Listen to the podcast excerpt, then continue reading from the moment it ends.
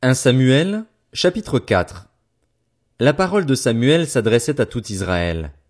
Les Israélites sortirent à la rencontre des Philistins pour les combattre. Ils installèrent leur camp près d'Ebenezer, tandis que les Philistins campaient à Aphek. Les Philistins se rangèrent en ordre de bataille contre Israël et le combat s'engagea. Israël fut battu par les Philistins, qui tuèrent environ quatre mille hommes sur le champ de bataille. Le peuple rentra au camp et les anciens d'Israël dirent pourquoi l'Éternel a-t-il laissé aujourd'hui les Philistins nous battre? Allons chercher l'arche de l'alliance de l'Éternel à Silo, qu'elle vienne au milieu de nous et nous délivre de la domination de nos ennemis. Le peuple envoya des messagers à Silo et l'on apporta de là-bas l'arche de l'alliance de l'Éternel, le maître de l'univers, qui siège entre les chérubins. Les deux fils d'Élie, Ophni et Phiné, étaient là, avec l'arche de l'alliance de Dieu. Lorsque l'arche de l'alliance de l'Éternel entra dans le camp, tout Israël poussa de grands cris de joie et la terre en fut ébranlée. Les Philistins entendirent le vacarme de ces cris et dirent, Que signifient ces grands cris qui retentissent dans le camp des Hébreux? Lorsqu'ils apprirent que l'arche de l'Éternel était arrivée au camp, les Philistins eurent peur, parce qu'ils crurent que Dieu était désormais dans le camp des Hébreux. Malheur à nous, disaient-ils, car ce n'était pas le cas jusqu'à présent. Malheur à nous. Qui nous délivrera du pouvoir de ces dieux puissants? Ce sont eux qui ont frappé les Égyptiens de toutes sortes de fléaux dans le désert. Fortifiez-vous et soyez des hommes, Philistins, sinon vous serez esclaves des Hébreux comme ils ont été les vôtres. Soyez des hommes et combattez. Les Philistins livrèrent bataille et Israël fut battu. Chacun s'enfuit dans sa tente. La défaite fut très grande et trente mille fantassins israélites furent tués. L'arche de Dieu fut prise et les deux fils d'Élie, Ophni et Phiné, moururent. Un benjaminite accourut du champ de bataille et vint à Silo le même jour, les vêtements déchirés et la tête couverte de terre. Lorsqu'il arriva, Élie était dans la tente, assis sur un siège près du chemin, car son cœur était inquiet pour l'arche de Dieu. Cet homme entra dans la ville et donna la nouvelle, et toute la ville poussa des cris. Élie entendit ces cris et demanda, Que signifie ce vacarme? Aussitôt l'homme vint lui annoncer la nouvelle. Or Élie était âgé de quatre-vingt-dix-huit ans, il avait les yeux fixes et ne pouvait plus voir. L'homme dit à Élie, J'arrive du champ de bataille, et c'est du champ de bataille que je me suis enfui aujourd'hui. Élie demanda. Que s'est-il passé, mon fils? Celui qui apportait la nouvelle répondit. Israël a pris la fuite devant les Philistins et le peuple a subi une grande défaite. Même tes deux fils, Ovni et Phiné, sont morts et l'arche de Dieu a été prise. Il avait à peine fait mention de l'arche de Dieu qu'Élie tomba à la renverse de son siège, à côté de la porte. Il se brisa la nuque et mourut. C'était en effet un homme âgé et lourd. Il avait été juge en Israël pendant quarante ans. Sa belle-fille, la femme de Phiné, était enceinte et sur le point d'accoucher. Lorsqu'elle entendit la nouvelle de la prise de l'arche de Dieu ainsi que de la mort de son beau-père et de son mari, elle se courba et accoucha, car les douleurs la surprirent. Comme elle allait mourir, les femmes qui étaient avec elle lui dirent, N'aie pas peur, car tu as mis au monde un fils. Mais elle ne répondit pas et n'y fit pas attention. Elle appela l'enfant Ichabod, en disant, La gloire est bannie d'Israël. C'était à cause de la prise de l'arche de Dieu et à cause de son beau-père et de son mari. Elle dit, La gloire est bannie d'Israël, car l'arche de Dieu est prise. 1 Samuel, chapitre 5 Les Philistins prirent l'arche de Dieu et la transportèrent d'Ebenezer à Asdod. Après s'être emparés de l'arche de Dieu, les Philistins la firent entrer dans le temple de Dagon et la placèrent à côté de Dagon. Le lendemain, les Asdodiens se levèrent de bon matin et trouvèrent Dagon étendu le visage contre terre devant l'arche de l'Éternel. Ils prirent Dagon et le remirent à sa place. Le surlendemain, ils se levèrent de bon matin et trouvèrent de nouveau Dagon étendu le visage contre terre devant l'arche de l'Éternel. La tête de Dagon et ses deux mains étaient abattues sur le seuil, et il ne lui restait que le tronc. C'est pourquoi, jusqu'à aujourd'hui, les prêtres de Dagon et tous ceux qui viennent dans le temple de Dagon à Asdod ne marchent pas sur le seuil. La main de l'Éternel pesa plus lourdement encore sur les Asdodiens et il fit des ravages parmi eux. Il les frappa de tumeurs à Asdod et dans le territoire qui en dépend. Quand ils virent cela, les habitants d'Asdod dirent, L'arche du Dieu d'Israël ne restera pas chez nous, car il fait peser lourdement sa main sur nous et sur Dagon, notre Dieu.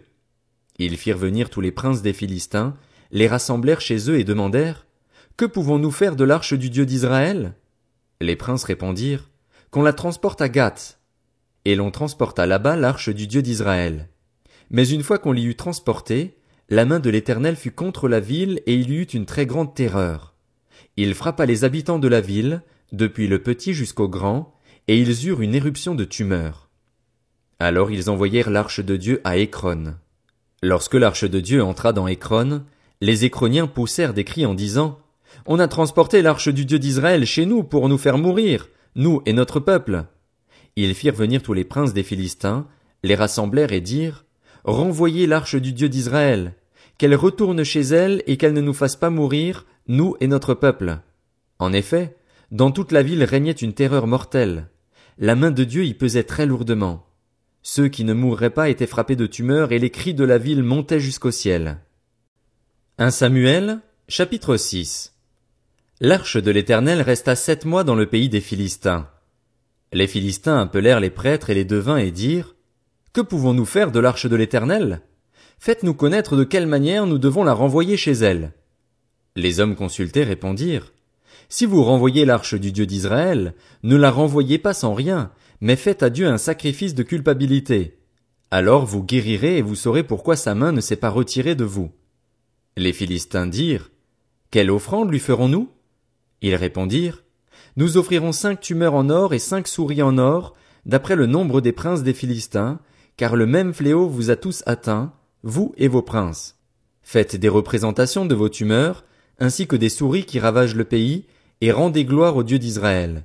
Peut-être cessera-t-il de faire lourdement peser sa main contre vous, contre vos dieux et contre votre pays. Pourquoi rendriez-vous votre cœur insensible comme les Égyptiens et le Pharaon l'ont fait?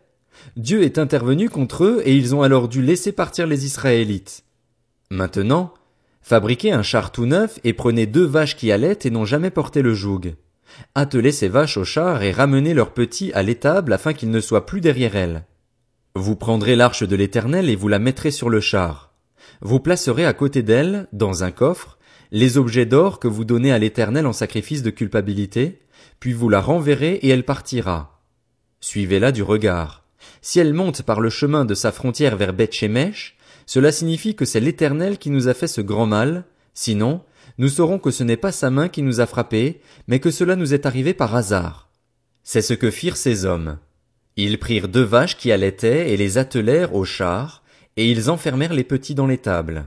Ils mirent sur le char l'arche de l'Éternel ainsi que le coffre avec les souris en or et les représentations de leurs tumeurs. Les vaches prirent directement le chemin de Bethshemesh. Elles suivirent toujours la même route en mugissant, sans s'écarter à droite ou à gauche. Les princes des Philistins les suivirent jusqu'à la frontière de Bethshemesh. Les habitants de Bethshemesh moissonnaient les blés dans la vallée. Ils levèrent les yeux, aperçurent l'arche et se réjouirent en la voyant. Le char arriva dans le champ de Josué, un habitant de Bethshemesh, et s'y arrêta. Il y avait là une grande pierre. On fendit le bois du char et l'on offrit les vaches en holocauste à l'Éternel. Les Lévites descendirent l'arche de l'Éternel ainsi que le coffre qui se trouvait à côté d'elle et qui contenait les objets en or, et ils posèrent le tout sur la grande pierre. Les habitants de Bethshemesh offrirent ce jour-là des holocaustes et des sacrifices à l'Éternel. Après avoir vu cela, les cinq princes des Philistins retournèrent à Écron le jour même.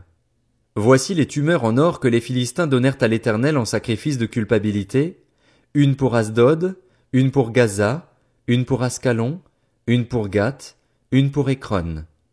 Il y avait aussi le nombre de souris en or correspondant au nombre de villes philistines qui appartenaient aux cinq chefs, aussi bien des villes fortifiées que des villages sans murailles.